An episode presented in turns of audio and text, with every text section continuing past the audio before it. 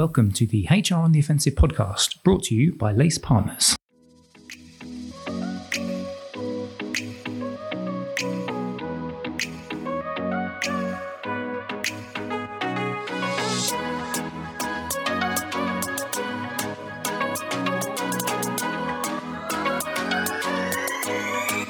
Good morning, good afternoon, and good evening, and welcome to the latest HR on the Offensive podcast. It's me, Chris Howard, back again as always, your humble narrator for this latest podcast, released out every single Thursday. I hope you are well. Not that you can tell me whether you're well or not, because this is a one way platform. Today's podcast is going to be an interesting podcast. It is lace only. So I've got a couple of our fabulous lacers to join me, and it's all around everything to do with change. I'm not allowed to talk about change without getting the fabulous Liz Bailey on our podcast. So, Liz, how are you?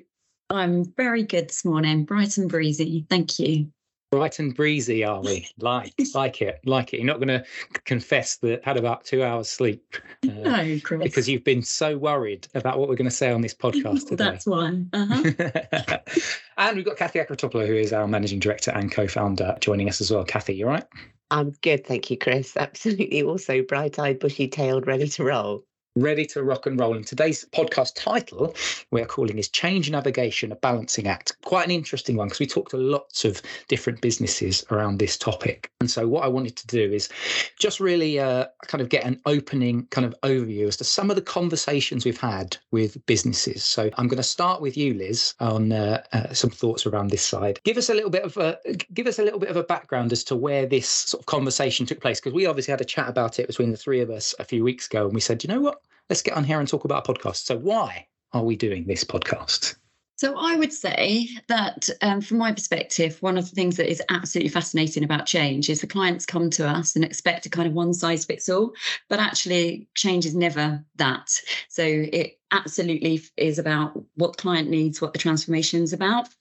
And there are questions that we often ask, I think, Cathy, isn't there, when, when, we go on to a client? There's particular questions that we ask around change and around the setup of the HR function and that really help shape actually the environment that the transformation is being delivered into. Yeah. And I guess what I'd add is that, um, you know, we're talking about change here in the context of HR transformation, right? Clearly, clearly, we, all all of the things we do with our clients is to help move the HR function forward or deliver amazing people outcomes. So the change that we support our clients with is in that context.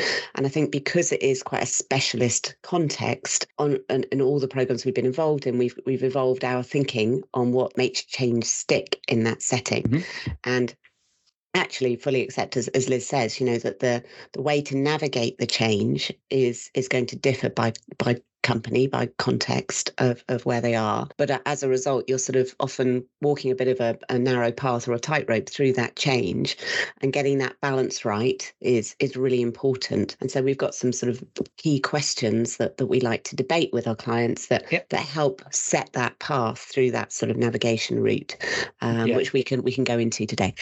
Well, let's, yeah. Um, first question is a really interesting one, actually. Who leads on that change? Who drives it? Is it the business or should it be the HR function? Liz, we'll kick it off with you. Yeah, I love this question actually because I always think that it's a bit of a. I mean, uh, there's going to the answer to this is going to be quite a lot sitting on the fence because I think it's a bit of both. So I think that HR has a huge role actually in terms of building the necessary expertise. So it depends on the, the change expertise within the business as to who's in driving seat quite a lot of the time. But actually, any transformation is a great opportunity as well to to build that change expertise. That's the role, I think, from an HR perspective. So HR as a, a facilitator of change and of and and building that expertise. Also, actually, the other thing I would say is HR in are in a unique position of having a, a, kind of helicopter view across the business, which obviously you wouldn't necessarily have if you're in one business unit or, or area of the business. So there's a whole raft of reasons as to why it would naturally be HR leading leading the change, but I do think you get the best results when actually the business, you have business leadership and that capability within the business as well.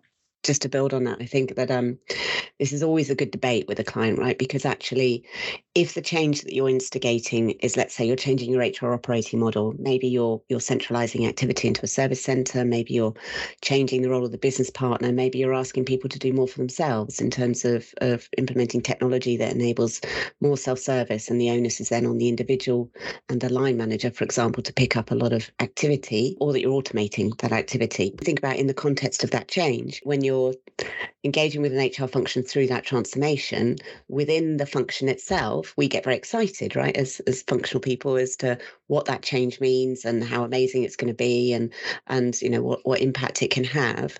The business may not share that excitement. Okay. So actually from their point of view, having to use a new tool or not being able to speak to the person that's maybe sitting a few desks away who was their HR contact before and now having to ring someone centrally for the same support um, or go online and self-serve may not incite the same excitement with, within them. And therefore, actually, what's really important here around leading the change is that absolutely HR is front and center and driving the change, but maybe some of that messaging and the leadership aspect of that needs to come from the business with business context to get that balance right that we're not sort of putting lots of bells and whistles on something that actually from a business point of view may not be wildly exciting, but actually may actually help them do their job, make their life easier in some way.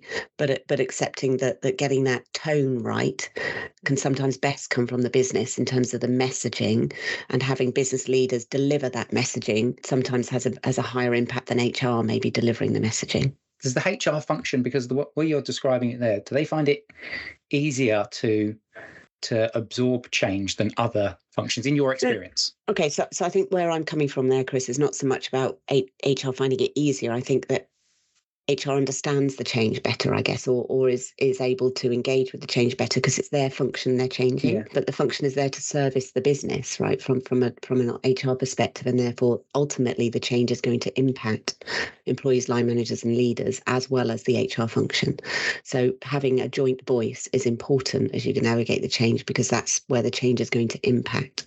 So I think that's where I was coming from in terms of is change is HR more change ready, if you like, and, mm. and, more change capable? It's a good question. I mean, I, I don't think compared to other functions that HR is any worse or better. It's more the business context and maybe how used the business is to going through change. That's maybe more the important factor that would drive that. Don't know what you think, Liz.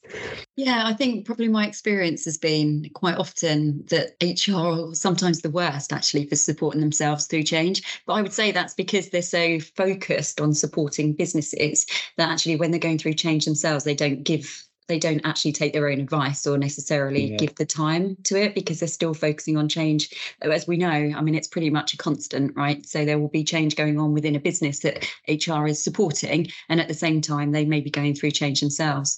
So I would, I, I don't think it's a capability thing. I think quite often it's just that we're, as humans, not always as good applying our own knowledge to ourselves and our situation.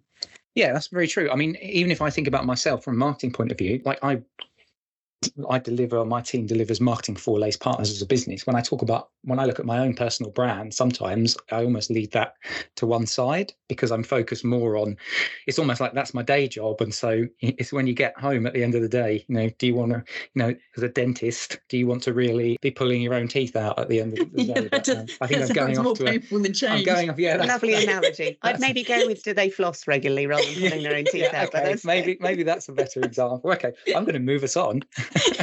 One of the other questions that uh, obviously you guys ask when we are in these kind of uh, situations is how much of change needs to be delivered either centrally versus locally. Cathy, I'm going to yeah. start you off on that one. And look, if, if we think about the types of organisations we work with, they're typically global with with you know a, a, a large scale.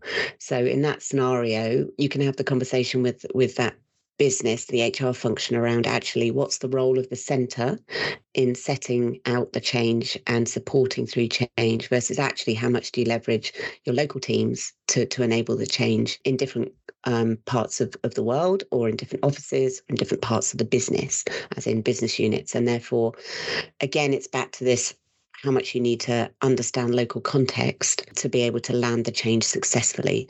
So, you know, in that sort of large global environment, our, our typical approach is, is sort of a balancing act again of saying, what do you do at the centre from a maybe a methodology, a toolkit, a change strategy and plan, and advice and guidance, but maybe the change deployment in terms of local tailoring, local messaging, and local support through the change is is all done in location or in business unit or you know where you where you can actually really understand how things are landing and get much more of a temperature check on on how things are progressing rather than trying to do all of that from the center I don't know, Liz, is that your yeah, experience? Yeah, my experience for sure has been where, so I think there's efficiency in terms of change delivery when obviously inconsistency when it's centralized, but actually going then working, and it's all about actually for me working relationships. So it's that sense of collaboration, and it's not necessarily even process driven, actually, it's just about the relationships that you've got from a center into markets or in, into country teams.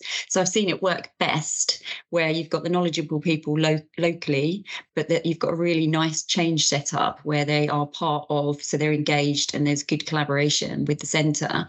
And then the efficiencies of the centre creating collateral or creating the messaging and the narrative, and it's pushed out and then localised, exactly as Cathy just said.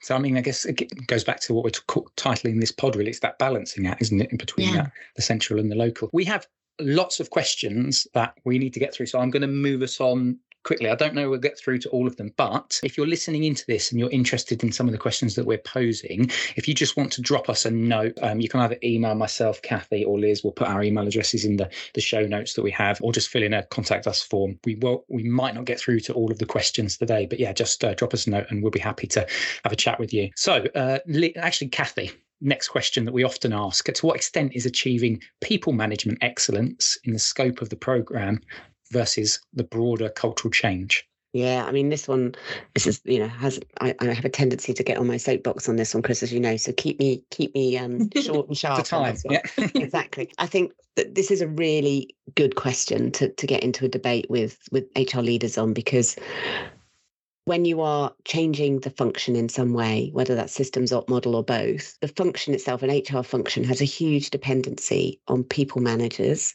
to enable them to provide great service, right? Because if people managers' capability isn't strong or, or they don't feel accountable, confident and accountable for for managing their teams, HR ends up having to lean in and do a lot more of that than than maybe in an environment where you know people managers absolutely embrace that accountability and, and do that day to day and so quite often when we're starting an hr transformation journey with a client one of the big questions is you know what is the capability of your people manager pool right now? How explicit have you been about what's expected of people managers and how much have you actually supported them to be great at that part of their job? And if the answers to those questions implies that actually there's some way to go, then this is an opportunity to, to build that into the program, recognizing that big dependency that you've got on that being successful, the dependency on people managers influencing the program outcomes. So for me, it's a it's a major point. The challenge is that quite often that's quite a big task and therefore the budget and the the focus required to upskill people managers may feel like too too big a sort of a elephant to eat in terms of um, you know taking it forward. So actually, what can you mm-hmm. achieve through the program versus what what needs to be embedded more in a broader curriculum or a broader learning support environment, coaching for those individuals to be better at that within business as usual. So it, again, the balancing act of what sits in the program versus what sits in BAU. Yeah, Liz? And I think, yeah, I think also actually something that Lace do with their clients. So we've got, we have a leading through change offering. And what that is all about, uh, there's two things that it's all about. So I think that depending on the size of the company, people managers will look to senior leadership and uh, stakeholders in terms of how they embrace and approach change. So what we do is we work really closely actually with the sponsors and the, the senior stakeholders to really build their capability up front for them to lead through the change. And then the people managers see that it's role modeled and and they know you know the, the kind of benchmark is set and one of the the other the reason that we do it actually is that we're massive fans of being upfront about what the potential blockers are or the opportunities or the levers that we we need to pull. And from a business perspective getting that understanding up front means that we can really proactively plan the change. And as i said it's not one size fits all. And then that's rolled out. So that ambition the change ambition up front with the leadership team owning it and then cascading it down through the people managers really helps to drive the change in the right way and, and actually set it up for success and, and adoption and I guess linked to that, and, and this is the next question that we've got, is around HRBPs and how much support and capability, or oh, sorry, how much capability support they actually need to perform. Cathy, I don't know if you've got any thoughts from that perspective. Yeah, and I think this the, the two critical audiences or, or sort of persona groups that are impacted by the change are for me the people managers and the HR business partners. And again, from similar to the people managers, that the, the the I guess, the gap between where they are now and where they need to be in the new operating model, let's assume it's op model change, can be quite significant. And it's what you can achieve in the in the lifetime of the program versus what you achieve longer term, but also a recognition that that you know, the business partners, particularly if you're maybe centralizing, taking away some of that operational activity that maybe the business partners have needed to do because there's no other effective way of delivering it. Maybe you're automating it, maybe you're centralizing it, or maybe you're asking people managers to do more of it, leaves the business partners with that sort of more narrow but actually incredibly challenging focus around more the strategic advice and supporting business change and providing that sort of leadership coaching guidance for for, for business business leaders so there's the role changes, right? And and ultimately some of those individuals will be fully up for that and that's all they love doing anyway and don't and, and they will absolutely jump in with both feet other individuals may say actually well the, the, the other aspects that, that i'm no longer doing in my role is probably what i was more comfortable with. And so that that understanding of what, how each individual is impacted as well as the role in general is really important but an acknowledgement that actually some people will require support to get them to where you want them to be as business partners. And then also you need that communication and engagement with the business leaders who the business partners are partnering with so that they understand what how their expectations should change and how they the way they interact with their business partner needs to change to support the overall direction of the operating model so mm. again it's to me it's another big segment that, that is really impacted yeah, Liz, I see a lot of vociferous nodding there. So uh, I know you've got a, a, view on that. I guess no two HRBPs are created alike, are they? So no, exactly. And actually, it depends on the relationship that they have with with the business as well. So every HRBP will have a different type of relationship. And I think that if if it's a close one, then there's there's they the the that the business go through the change with with the so if an HRBP it becomes more strategic and they're close to the business, then I think that there's uh, they can grow together if that makes sense. So that relationship moves into something more strategic than being transactional. But if the expectations of the business and the relationship is is maybe not so strong, then I think that you could change a HR function. But if the business aren't then coming to the HRBP for that service, it's not going to land actually.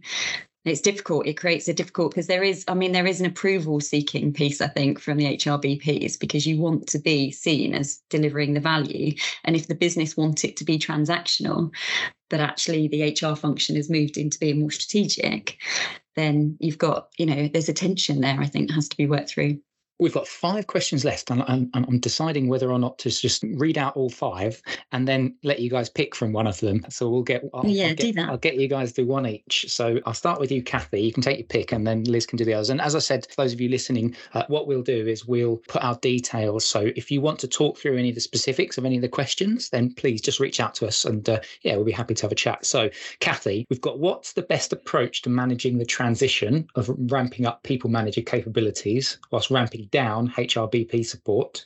So, in other words, ripping off the band aid or a gradual change over time. To what extent is it necessary to fully resource and upskill people operations before launch versus launching? Good enough with ongoing continuous improvement?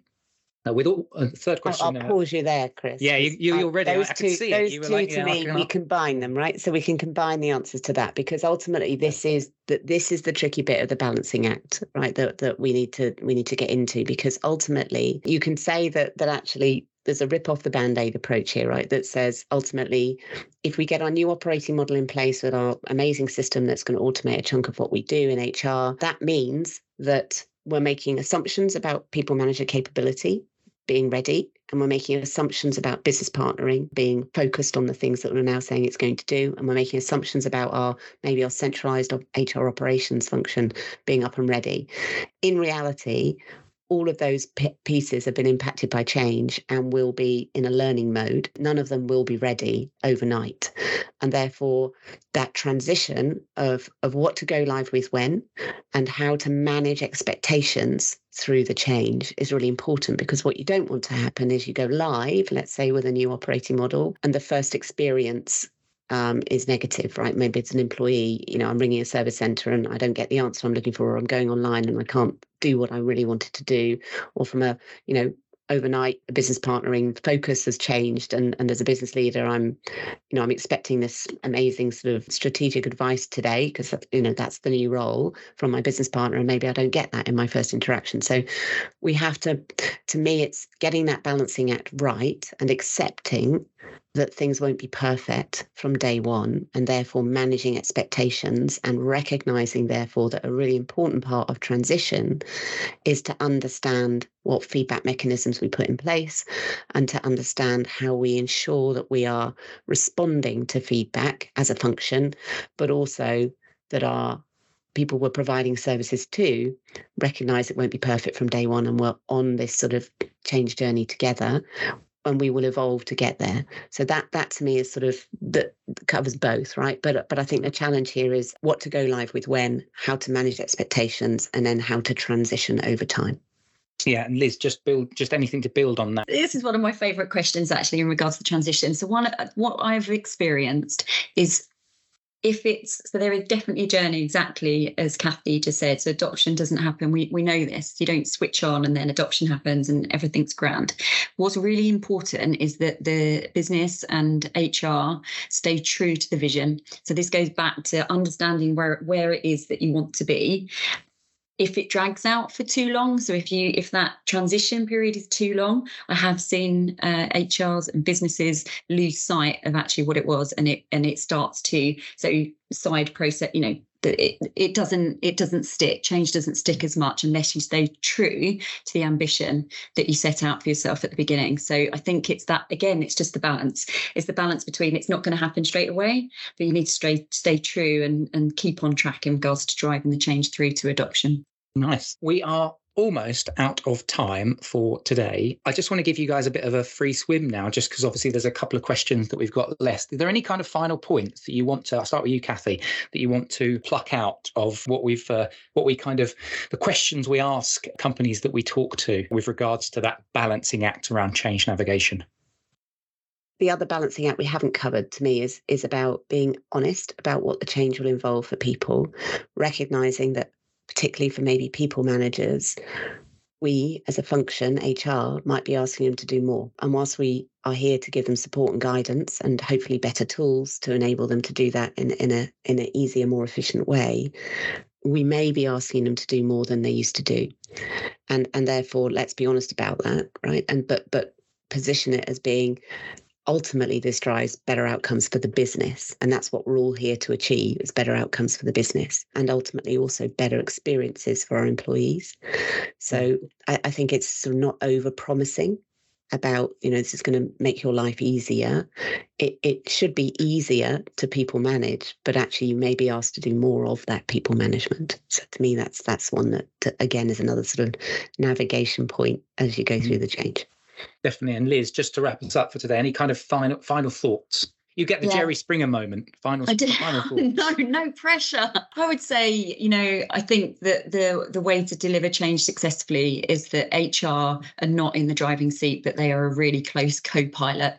And that's a kind of plane car analogy mix. But that that for me is if we if we can be in a place where the leaders of a business, people leaders within within HR feel that it's their responsibility to drive through and and lead the change, but HR they're supporting and um, facilitating and enabling, then that's that's a really that's a really good balance. Lovely. Thank you very much for uh, some insight, some change management insight for us. A really, really interesting piece today. Again, as I said uh, halfway through the, the show, if you have any questions, you want to chat with us about any of the discussions or some of the questions that we ask people to think about when they're going through and navigating that change, please feel free to reach out to us. Liz, thank you very much, as always. Thank you for having me. So I call you Queen of Change. Anytime we mention that from now on. I quite like the yeah, I quite like brand. I'll go with yeah, that. You'll take that. You'll take that. And Cathy, thank you as always for joining me. Pleasure, Chris. Always good to have a good debate. Yeah, it always is. Um, you can, of course, get this podcast wherever you get your podcasts, whether that's Apple, Spotify, Stitcher. We are just about everywhere these days. Um, you can also get access to our whole back catalogue of the different types of content that we produce. We've got a lot of interesting things coming up, some really, really interesting uh, discussions coming up over the next few weeks. Hopefully, you can join us for those. We have enjoyed having you with us, and uh, we will enjoy, hopefully, seeing you next time on the HR the Offensive Podcast. Bye bye.